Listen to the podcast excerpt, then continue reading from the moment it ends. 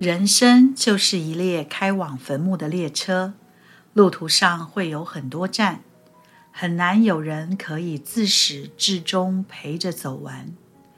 当陪你的人要下车时，即使不舍，也该心存感激，然后挥手道别。来到这里，脑中不时浮现出一位到处跑来跑去、活力十足的少女。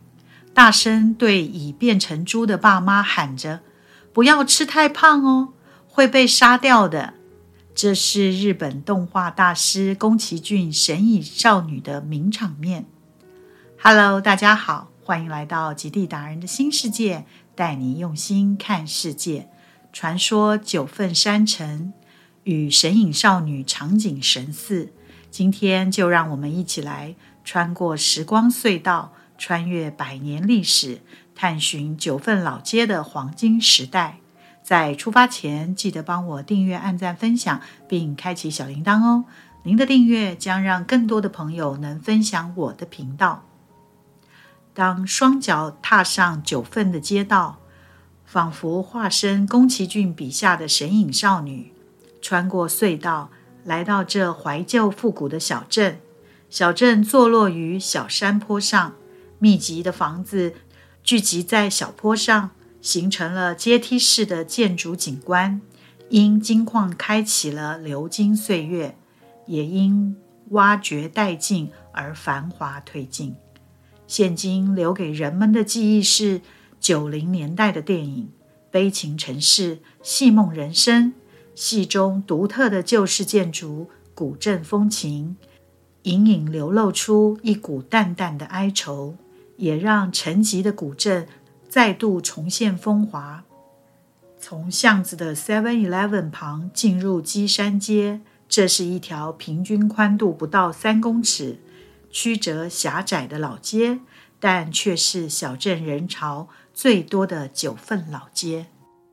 两旁的传统小吃让人想走进去尝尝，复古的干妈店更让人忆起儿时回忆。据说。当年在黑漆冷清的老街夜晚，赖阿婆芋圆宛如一盏明灯，为夜归的游子照亮回家的路。古色古香的氛围散发出阿婆的温暖，让人忍不住想坐下来品尝九份老街的怀旧味道。一碗满满的芋圆，五彩缤纷，有白色、黄色、紫色、绿色、黑色。那是芋头、地瓜、紫薯、绿茶和芝麻，略带嚼劲、Q 弹的口感，淡淡的甜，浅浅的香，一口接着一口，越嚼越香。糙阿贵是我的最爱，阿兰糙阿贵用纯糯米和再来米制作，坚持使用老米，不添加太白粉，确保外皮口感 Q 弹，散发出淡淡草香。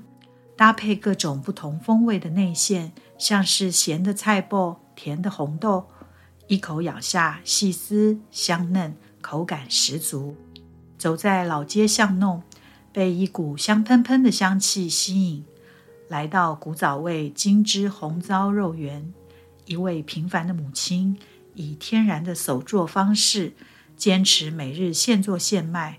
看着一粒粒的肉圆滑入滚烫的热油。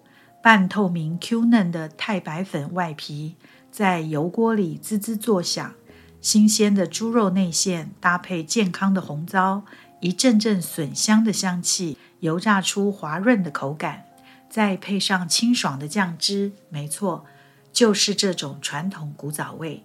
沿着曲折巷弄走走停停，遇到一条长长的阶梯步道，这是印象中的九份石阶。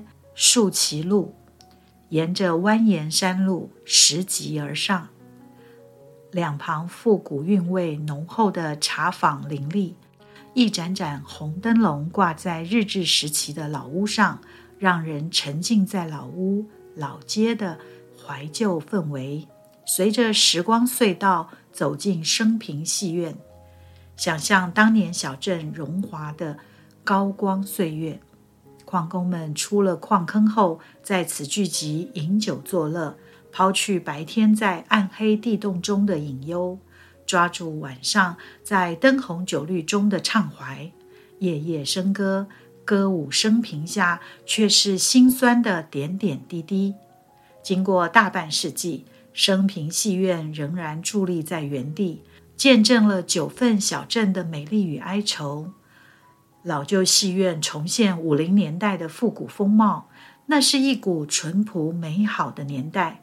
旧式售票口、老电影海报、充满复古风情的贩卖部、古董电影放映机，此时只想静静地坐在角落，重温九份特有的人文风情。阿妹茶楼是很多观光客的朝圣之地。原来这就是传说中神似神隐少女汤屋的东方式建筑，深色木头的建筑外观给人沉稳而内敛的感觉。红色招牌与路边灯笼，整体感觉带着浓厚的日式建筑风格，让人不知不觉的想走进去，就像千寻被吸引往汤婆婆的油屋走去一般。想探索这奇幻梦境，极具特色的茶楼内饰，全木质的建筑，竹制的菜单，充分展现东方文化风情。静坐角落，一壶热茶配上精致茶点，茶香入口，如痴如醉。天南地北话家常，环绕周边怀旧复古陈设，时间仿佛凝结，停格在那古老岁月。走出茶楼，回望古色古香建筑，红色灯笼高挂，复古景物瞬间构成一幅美丽的图画。眼前静谧的画面让人难以忘怀。走到基山街的后段，沿着山壁有间不起眼的小庙，小巧的庙宇刻着金山岩，原本只供奉观世音菩萨，但之后请来一尊月下老人。让原本庇佑乡亲的小庙吸引了善男信女来参拜。早期试金石是用来鉴定黄金纯度的工具，而今成为情侣测试感情温度的定情物。来此一游的情侣恋人纷纷献上象征爱情的试金石，让月下老人见证迷间的爱情。